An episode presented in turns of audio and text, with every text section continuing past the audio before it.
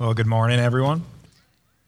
My name is Jesse. I'm one of the pastors here, and I have the privilege of continuing our three-part series on the Reformation. We're in our second part this morning. Uh, this morning's text will be Galatians chapter one, and it's the whole chapter, but don't worry, we're not going to exegete the whole chapter so that we're here all day. Uh, we're just going to highlight sections of it, and you can find it um, in the Pew Bible just before you, underneath the chair on page nine hundred seventy-three, if you're using that. So let's go to Galatians one, and let's read the text.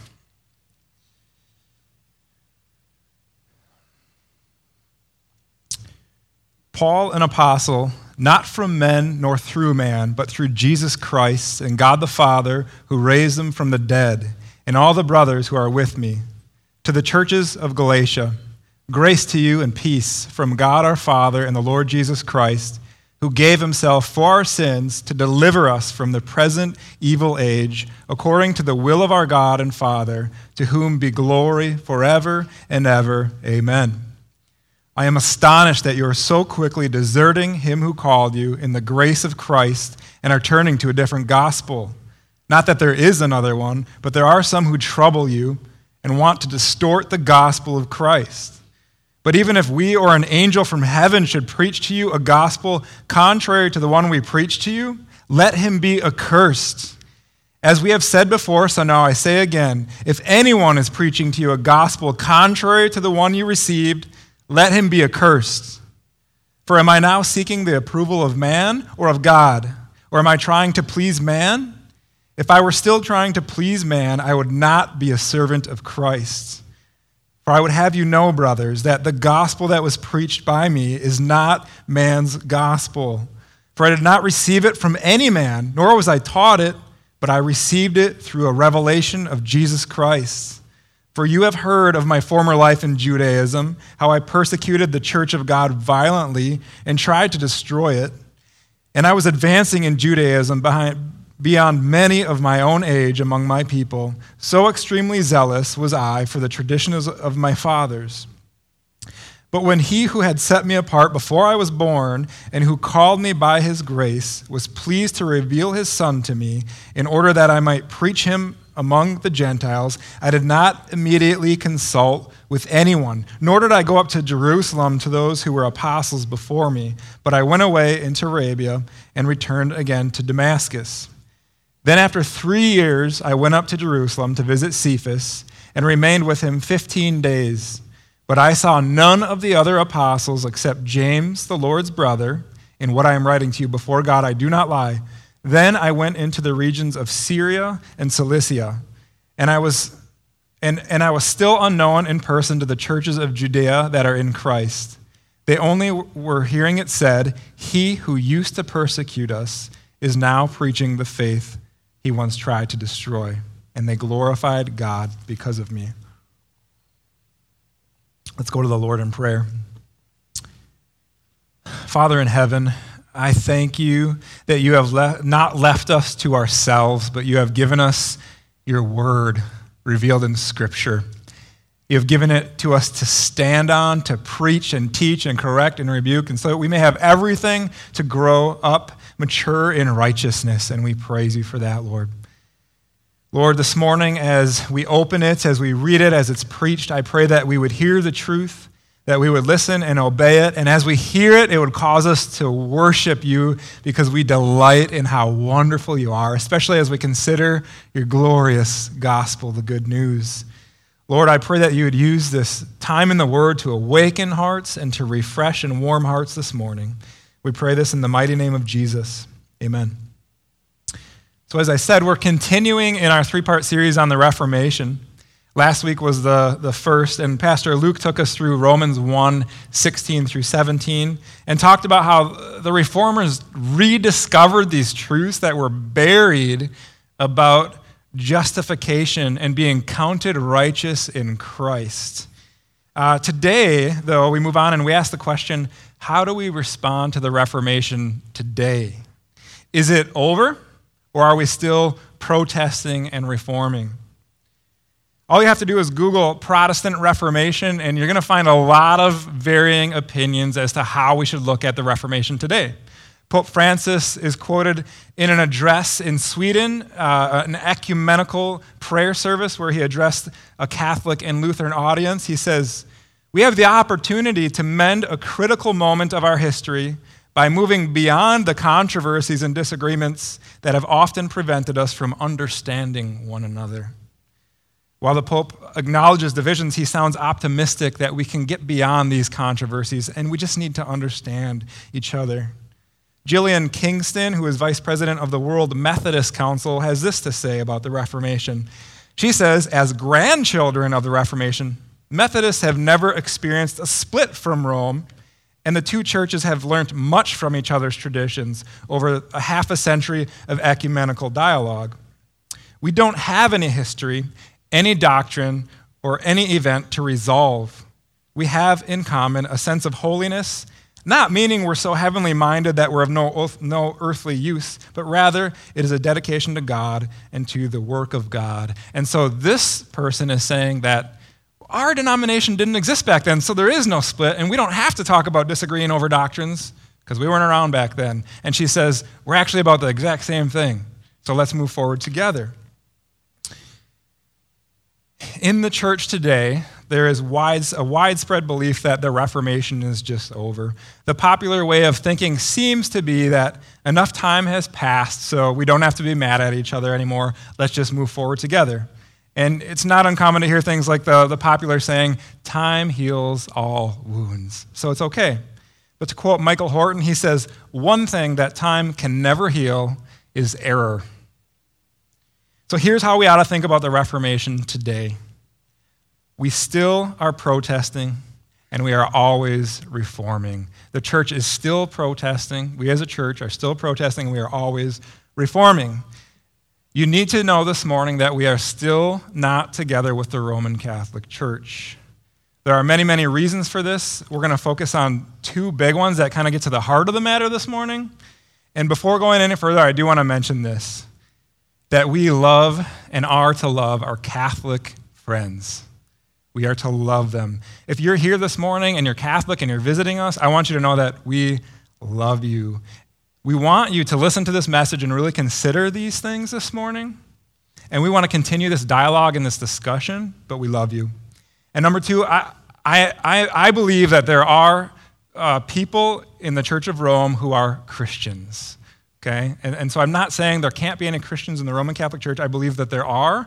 But if they are, it's only for one of two reasons. Either one, they just don't understand the gospel that Rome preaches, or two, they understand it, but they're rebelling against the teachings of the Catholic Church. And if, if, you, if, if you are one of those people who is in it and just wants to stay in it for the sake of staying in it, I would encourage you to get out and go to a church where they preach the life-giving, grow, life-growing truth of the gospel. And again, I say these things this morning, not because I'm all about going around bashing people. I don't want to do that. If you know me, you know I don't even like to really argue with people. Um, but there is a lot at stake in what is the gospel. And so we, we, I, I, I preach this message this morning because I care about people. There's a lot at stake, and I want you to hear what the Bible has to say about the truth of the gospel. So back to the message, here are two main things, the, the, the two main reasons that we are still protesting is number one, we protest Rome's claim to have an equal authority to Scripture. And number two, we protest Rome's gospel of justification by faith and works together. This morning, we'll be considering what uh, Scripture has to say about these two things in the book of Galatians, and mainly in Galatians chapter one. And you should know that in the Galatian churches, there was a problem that was very similar to the problem of the Catholic Church at the time of the Reformation. Um, in his letter to the Galatians, the Apostle Paul addresses these issues that had come about because of a group called the Judaizers. And there's two things I want you to know this morning about the Judaizers. Number one is that the Judaizers were professing Christians who denied Paul's apostolic authority, and they denied his message. And they claimed to, to align themselves with the apostles who were back in Jerusalem, with the Jews, and they claimed that that message contradicted Paul's message. So they're saying, we align with them, we think you're wrong. And number two, the Judaizers were Jews who believed that in order for the Gentiles to be saved, they had to be circumcised. So they couldn't be justified and right before God and Christ unless they trusted in Christ and got circumcised. They were basically requiring any Gentiles who came to Christ, in order to come to Christ, that they would come under the old covenant uh, completely, the entire thing. And so they taught, as Rome did and still does, that a believer could only be declared right with God through a combination of Christ's works and their own works. And, and basically, that's in that system, it's saying that Christ is not sufficient. You have to bring something to the table to be right with God. So in the book of Galatians, Paul is writing to this young church where these, these uh, the Judaizers had come in and they were teaching these things and they were against Paul. And in chapter one, Paul goes, I don't know if you noticed this or not, Paul goes to great lengths to show that he is not going off of the traditions of man or the teachings of man or anything like that. He goes to great lengths to show that this is not my message. It's not anyone else's message. This is Christ's message. I got it from Christ, from God himself. And so we see things like uh, in verse one, he says, Paul, an apostle, not from men nor through man, but through Jesus Christ and God the Father. And in verse eleven, he says, the gospel that was preached to me is not man's gospel. In verse twelve, I did not receive it from any man, nor was I taught it. I received it through a revelation of Jesus Christ. Verse sixteen and seventeen, I did not immediately consult with anyone, nor did I go to Jerusalem to those who were apostles before me. You notice at the end there, he was so, he knew that he had encountered the risen Christ. He didn't even go and check out the other apostles and say, hey, am I doing the right thing here? No, he was confident. He went out and ministered. Later on, years down the road, he, he met with them a little bit, but not many of them, and he went back to his work because he was confident that he had been commissioned by Christ himself, not any traditions of apostles, not any traditions of men, not his own making this up. It was from Christ. So you might be thinking, okay, that's great, but what does that have to do with the Reformation and how we should look at the Reformation today? Here's how it relates. The Roman Catholic Church teaches that the church's traditions are of equal authority with Scripture. In Catholicism, the Pope is considered to be a, a successor of the apostles, namely Peter. And if the Pope makes a decision for the, the church, it is to be seen as equally authoritative to the Word of God, and people are to obey it in Rome as if God had spoken. That is what the church, church teaches even today in its most recent Catholic catechism. Here's what it says in Article two of that catechism on the transmission of divine revelation. I think it's worth looking at these to go to the source itself rather than just saying these things. So in section eighty-two, it's written, uh, the church to whom the transmission an interpretation of revelation is entrusted, does not derive her certainty about all revealed truths from the Holy Scriptures alone. Listen to this. Both Scripture and tradition must be accepted and honored with equal sentiment of devotion and reverence. Equal devotion and reverence as the Holy Scriptures. Section one hundred goes on to say, the task of interpreting the Word of God authentically has been entrusted solely to the magisterium of the church, that is, to the Pope and to the bishops in communion with him. And then it goes on, and I'm not going to read all these, to say that the, the, the bishops as well share in this infallibility as they teach what the church has come up with in their traditions. Um, and so what I want you to see is here this, this morning. Here's people claiming to be of apostolic succession, that the torch has been passed from apostles down to pope, down to pope, down to pope, all throughout the church age. This is going to happen. And what I want you to see is that the way that they're treating God's word and the way that they're living and, and exercising authority of the church is not in line with Scripture at all. And it's not in line with how the apostles exercise their authority in their ministries. Um, the apostles in the Word of God, you see it very clearly that they consider themselves under the Scriptures. The Scriptures were their final authority. They did not see themselves as equal or even above it in that they could change things over time. They knew that they were merely laying the foundations of the church by teaching Christ's teachings. Biblically, an apostle was one who was called and commissioned by Christ himself and sent out to proclaim his message. Nowhere in Scripture does it lay out the continued succession of infallible apostles or popes, but rather, as we read the scriptures, we see the apostles asserting that it, it scripture, excuse me, we see them asserting that scripture is God-breathed. We see them making their appeal to the churches using scriptures. We see them relying on the word of God to work powerfully, to change and sustain people in the church. And we see them pointing the church to the scriptures when dealing with man's traditions and how to handle them. We see that in Acts twenty, twenty-nine, where it says, I, the apostles writing say, I know that after my departure, fierce wolves will come in among you, not sparing the flock, and from among your own slaves, or sorry, from your own selves will arise men speaking twisted things to draw you away, you and the disciples away after them. Therefore be alert, remembering that three years I did not cease night or day to admonish everyone with tears. And listen to this.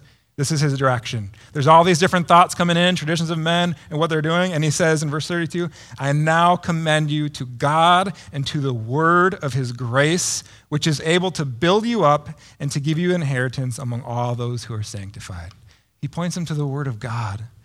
And we see also in Second Peter one twenty, Peter says, no prophecy of Scripture comes from someone's own interpretation, for no prophecy was ever produced by the will of man, but men spoke from God as they were carried along by the Holy Spirit. Peter is very clear there that it's not authoritative traditions of man that are to dictate what we do, but it's the Scriptures alone, because that is how God has spoken to us. And so, looking at the Reformation, this was a time when Luther and many others who were in the Roman Catholic Church at the time, they started reading their Bibles. And as they did, they began to realize that these traditions were twisted and they were not aligning with Scripture. So they saw the error of Rome's way and they began teaching and looking to the Scriptures as their final authority. And we looked at the Catholic Catechism, but I want you to see the difference in a catechism that stemmed from the Reformation, looking at the sixteen eighty-nine London Baptist Confession. Not that these are authoritative with Scripture, but look at how the way the church was structured changed because of the Reformation. In paragraph four, it says, the authority of the Holy Scripture, for which it ought to be believed, dependeth not upon the testimony of any man or the church, but wholly upon God, who is truth itself, the author thereof. Therefore, it is to be received as the word of God. Stark contrast there. And then paragraph nine, it goes on to say, the infallible rule of interpretation of Scripture is Scripture itself. It's not some special person in the church that knows how to interpret this right. It is Scripture itself. So you read something in Scripture, you want to gain understanding, you go to more Scripture and you try to understand where it might talk about that issue in different ways, and that's how you understand Scripture. You let Scripture interpret Scripture. Now, I know that there are authority structures that are laid out by God in families and communities and in churches, but every earthly authority is to submit ultimately to the Word of God as their final authority over all things. That includes any church leader. They are under the Word of God. And so we cannot stand with Rome because she sees the Pope's words and her traditions as having equal authority with Scriptures. And these traditions, if you think about it, they've, they've produced a lot of unbiblical doctrines over the years, things like indulgences, things on how Mary is viewed and how the sacraments are viewed. And we'll get into more of that as well. But while it's important that we know to reject this Roman view of authority, I don't think a lot of us are here this morning thinking, wow, we're in danger of coming over that type of teaching, or I'm really tempted to believe that. So to bring it up to today, I think the, the great battleground for the truth about authority in modern evangelicalism is not so much about a system that's over here oppressing us, it's a lot more about inside of us. Because I think that we've replaced a lot, in a lot of ways in our culture, sola scriptura, or Scripture alone, with sola ad fectus, or feelings alone. Feelings have become the sole authority for many, and thus saith the Lord has taken back seat to I just feel statements. And so things like, I just feel like God wouldn't tell those people they can't do that. Or I just feel like God is talking to me and telling me he wants me to be happy. Or I just feel like God speaks to me in nature more than he does when I'm in the Bible, so I go fishing every Sunday and never go to church. I just feel like you shouldn't talk about sin. I know the Bible talks about staying together, but I just feel like I need to leave. and so on and so forth. And if I were to live by this, this principle, I would say, I just feel like I should be able to eat bacon every single meal because I love it. And the, the, the funny thing, and it's not even funny, about these I feel statements is it sounds so neutral. You can say it in a nice way, but I just feel. But the truth is, at the end of the day, if you're saying I just feel whatever and it's against what God's word teaches, you're in sin and you're in rebellion against God's word. And it's a sin that needs to be repented of. And so today there are many in the church asserting themselves and their feelings as a final authority. And in the meantime, their Bibles sit on their shelves only to be brought out to be misquoted to fuel whatever their own desires are that they feel they need. And and and so that's a big error of our of our culture. And I think many of us get sucked into it as well. And, and really what, what what's happening there is we, we're we're demonstrating a low view of God and, and his words that he has spoken, which are scriptures. And we're instead saying, I'm going to elevate myself over that. And it doesn't work.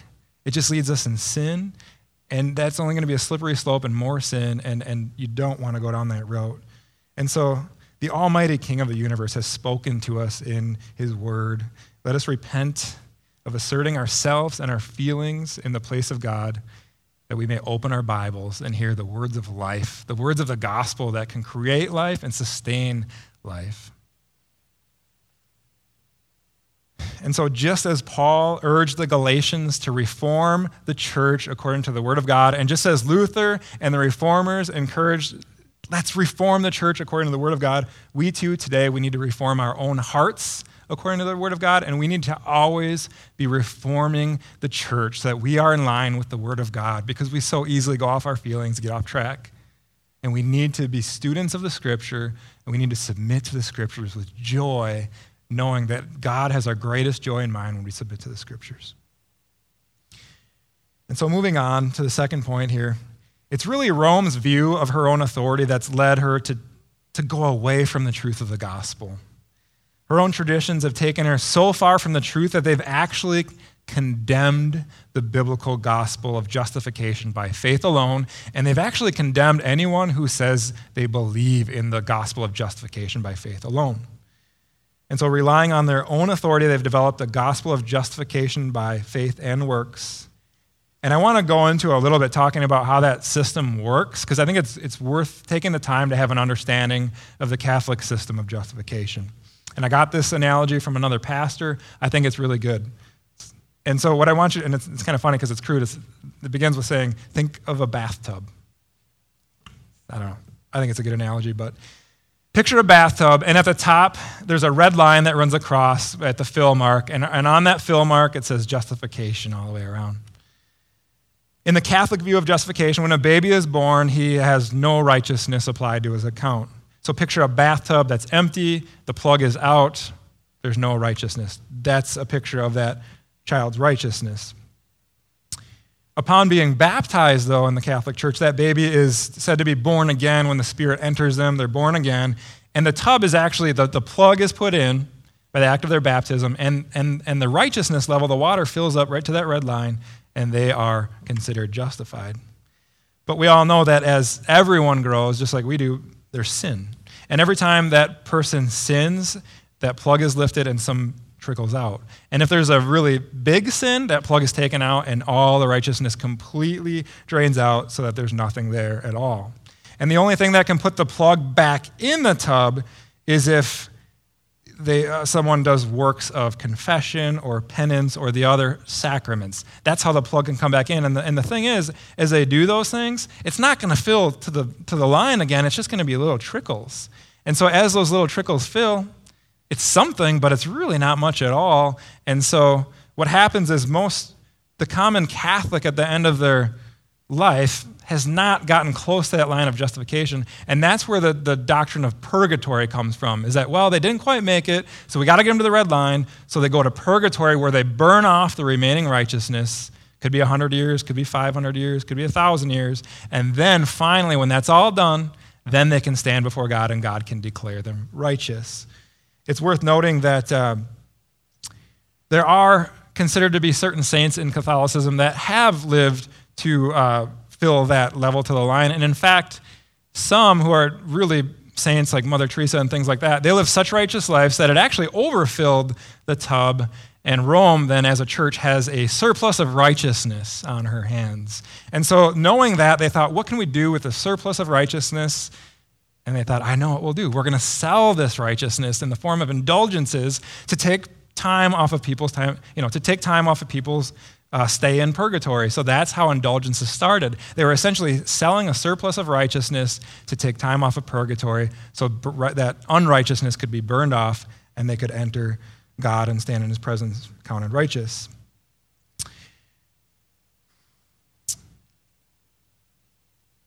So Paul's concern for the Galatian church was this. He was concerned that the Judaizers were teaching a gospel of works, and basically they were adding human works to Christ's work in order for one to be justified. And I want you to listen to how sharply he responds to the Galatians in verses six through nine. I'm going to read it. He says, I am astonished that you are so quickly deserting him who called you in the grace of Christ and are turning to a different gospel. Not that there is another one, but there are some who trouble you and want to distort the gospel of Christ. But even if we or an angel from heaven should preach to you a gospel contrary to the one we preach to you, let him be accursed. As we have said before, so now I say again, if anyone is preaching to you a gospel contrary to the one you received, let him be accursed. And so we shouldn't take it lightly when church leaders are preaching a different gospel, because the scriptures don't take it lightly. Paul doesn't say, it's okay, Judaizers, brothers, it's fine, let's move on. He calls them out as the ones who are troubling the church, the ones who have distorted the gospel, and he says they are the ones that we should let be accursed. And this is really strong language. It might be some of the strongest in the New Testament. And Paul's saying, let these false teachers, the false gospel teachers, be accursed. He's saying, let them go to hell to be judged. That is strong. Why would Paul do that to these teachers? He does it because of what's at stake. If these teachers come in and they teach, you can be justified, yes, in Christ, but your works, it's potentially sending people to hell because those people will be trusting in their works to be saved. Imagine this. Imagine a person standing before the judgment seat of Christ before entering eternity, and there's Jesus on the throne, and he's got the scars in his hands and his feet, and he says, okay, tell me why I should allow you to enter my kingdom. And the person says, well, what you did was great, so that, but also, it couldn't cover it all, so obviously the works I did as well count for something, so you should let me in based on, yeah, what you did, but also my works. Thinking about someone coming before God in that manner, it makes me cringe. It makes me sick to think that they had heard about Christ and what he had done, but they had heard that Christ wasn't enough, and to add their own works onto that to be right before God, it makes me sick. And so look at Galatians five at what Paul has to say about someone trusting in their works to be saved. He says in verses two and three of chapter five, I, Paul, say to you that if you accept circumcision, Christ will be of no advantage to you. I testify again to every man who accepts circumcision that he is obligated to keep the whole law. In other words, Paul is saying, if you look to your works to make you righteous, then you can forget about Christ's righteousness at all. And he says, by the way, if, if, if you are relying on your works, you better do every single work perfectly, because if you don't, the system crumbles and you cannot be justified before God. And he goes on to warn them in verse four. He says, you are severed from Christ, you who would be justified by the law. You have fallen away from grace.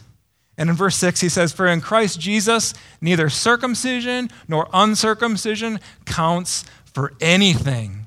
He's saying when, when you're considering being justified before God, all those little things you do, they count for nothing.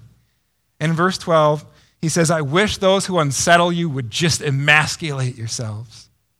And I don't think I have to say anything more about that. The scriptures are clear. The eternal Christ did not take on a body and face the full judgment of God to make Christians righteous only in part. Jesus died, and as it says in the book of Psalms, he drank the full cup of God's wrath down to the dregs. That means not even a little drip drop left in there, all completely gone. He did not do that so you could be counted righteous in part. He did it so he could declare you completely just in Christ, completely righteous in Christ right here this morning as you sit.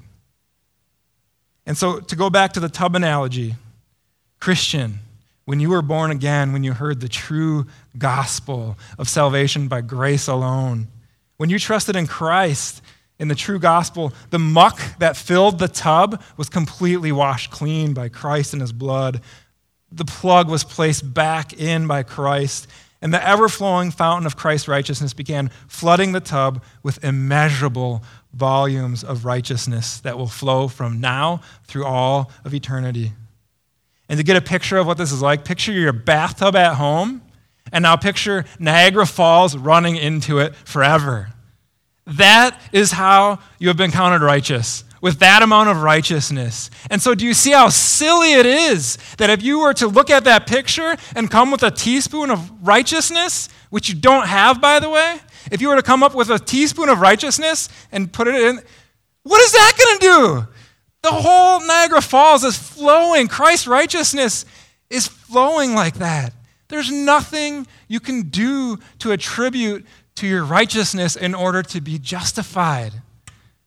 It is a slap in the face to Christ, who was eternal and existed forever, and he, he, he became a man to be judged for your sin and to count that righteousness to you. It's a slap in his face. No, no, no, you can't give me that gift. I got to bring something. You've got nothing. You can't bring it anyway. He did it all. And so if you sit here this morning and you have trusted in Christ through hearing the true gospel, you have been counted one hundred percent righteous, which is amazing because we wake up and we sin every day and we fight that sin and we wrestle and we struggle, but we can always look to this truth that if we are in Christ and we're truly trusting in the gospel, you have been declared righteous right now. You have. There's nothing you can do to add to it. What would you want to add to that? Nothing. And so Rome's response to the biblical gospel of justification by faith alone is to anathematize the gospel. That means they've condemned the gospel, the true gospel of justification by faith alone, and those who believe in it. If you look at the, the Council of Trent, which is an older document, it says these things in it. And, and, and, and Rome has never rescinded this document, and so it's binding in Catholicism today. And here's what it has to say about believing in justification by faith alone. It says in, in Canon nine, if anyone says that a sinner is justified by faith alone, meaning that nothing else is required to cooperate in order to obtain the grace of justification, and that it is not in any way necessary that he be prepared and disposed by the action of his own will, let him be anathema. And again, that's let him be condemned. If anyone says that justifying faith, and this is Canon twelve, if any, if anyone says that justifying faith is nothing else than confidence in divine mercy, which remits sins for Christ's sake, or that it is this confidence alone that justifies us, let him be anathema. And in Canon twenty-four, if anyone says that the justice received is not preserved and also not increased before God through good works, but that those works are merely the fruits and signs of justification obtained, but not the cause of its increase, let him be anathema. And so what that's saying right there is, if you don't attribute your works to your salvation and only say they're a result of your salvation, you can be condemned. And it goes on and on. And, and those are things we hold to. Those are things that Scripture teaches. We hold to them dearly. We stake our lives on it. And Rome has said, let, let those doctrines be condemned and let those who believe them be condemned.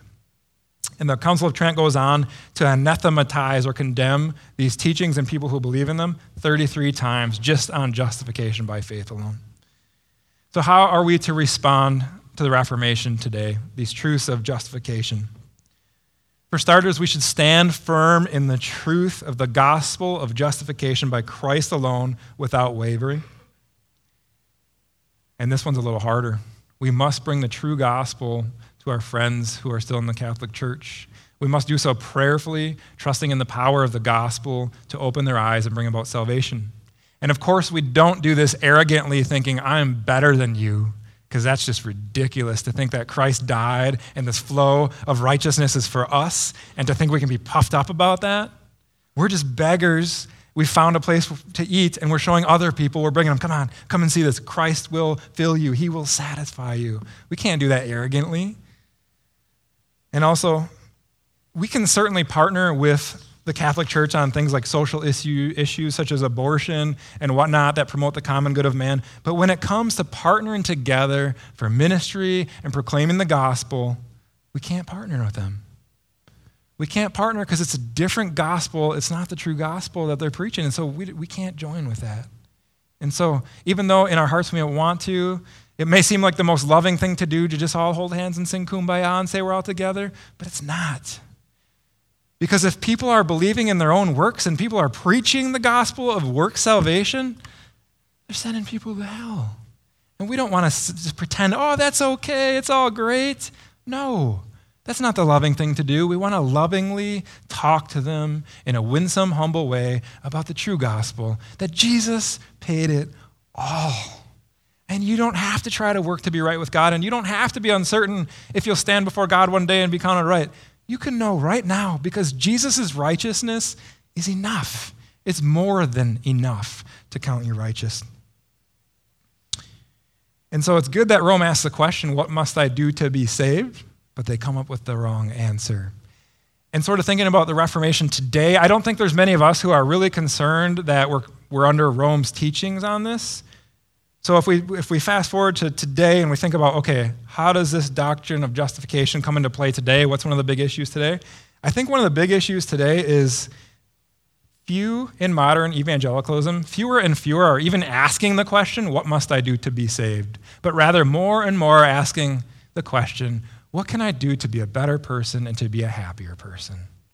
And that's sort of the culture here in America in evangelical Christianity, and it's it's increasing. And so we must never stop reforming in accordance with the scriptures and the true gospel, because otherwise we too will fall into these errors of the culture. We must continue to evaluate the ideas of our day and resources of the day according with the scriptures. And it's really sad, but we live in an age where you walk into the Christian bookstores and there's so much junk that is peddling this exact thing, the gospel of nice and just be a better person and just feel good about yourself. And you don't hear about the glory of God, but rather the glory of man. And you don't get pointed to Christ who can save you and sustain you, but you get pointed to different things you can do to feel better about yourself. And there's a low view of God and a high view of man in so many resources today. And it's probably been true of, of all ages, but today we especially see that, and they're so easily accessible. And so we must continue to reform ourselves, examining the books we buy in accordance with Scripture. We must continue examining the church and reforming her in accordance with Scripture.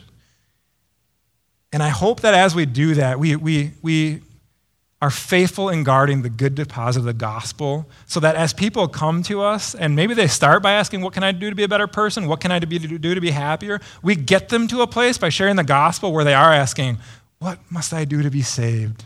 And when they ask that, We we know our scripture, we know the word, and we are able to say, you can be saved by grace alone, through faith alone, on the basis of Jesus Christ alone, for the glory of God alone, as recorded in the holy authoritative scriptures alone. And so, church, how should we respond to the Protestant Reformation five hundred years after Luther nailed his ninety-five theses? We we still are in protest of Rome's teaching of authority and her condemnation of the true gospel. And in the spirit of the reformers, we must always be reforming both personally and in the church in accordance with the Holy Scriptures. And so to end, I'd like to say we this is how we respond. We are still protesting, and we are always reforming. Let's pray. Father in heaven, thank you so much for your Son, Jesus Christ, and for sending him. Thank you that it is only by his righteousness that we could ever stand before you, and there's nothing we could bring. Lord, we see how foolish it is to try to bring anything to stand before you when we see this beautiful picture of the eternal Christ who died in our place so that we could be counted righteous with his righteousness, which is more than enough. Thank you. Lord, give us wisdom that we would be a people of the book, that we would read our scripture daily and it would stir our hearts with a fear of God and a desire for you, that we would delight in you and, des- and desire to obey you, God. Grow us in our understanding of your word so that we may be wise, we may grow up in maturity, and we may be guarding the good deposit so that generation after generation, people continue to do this and the gospel is proclaimed and made known. And we look at the Reformation and we know that your church will not fail. Your gospel will not fail. So we thank you that we have that the reminder that it will not fail. Your, your good news will go on forever throughout all eternity. We praise you. We thank you in Jesus' name. Amen.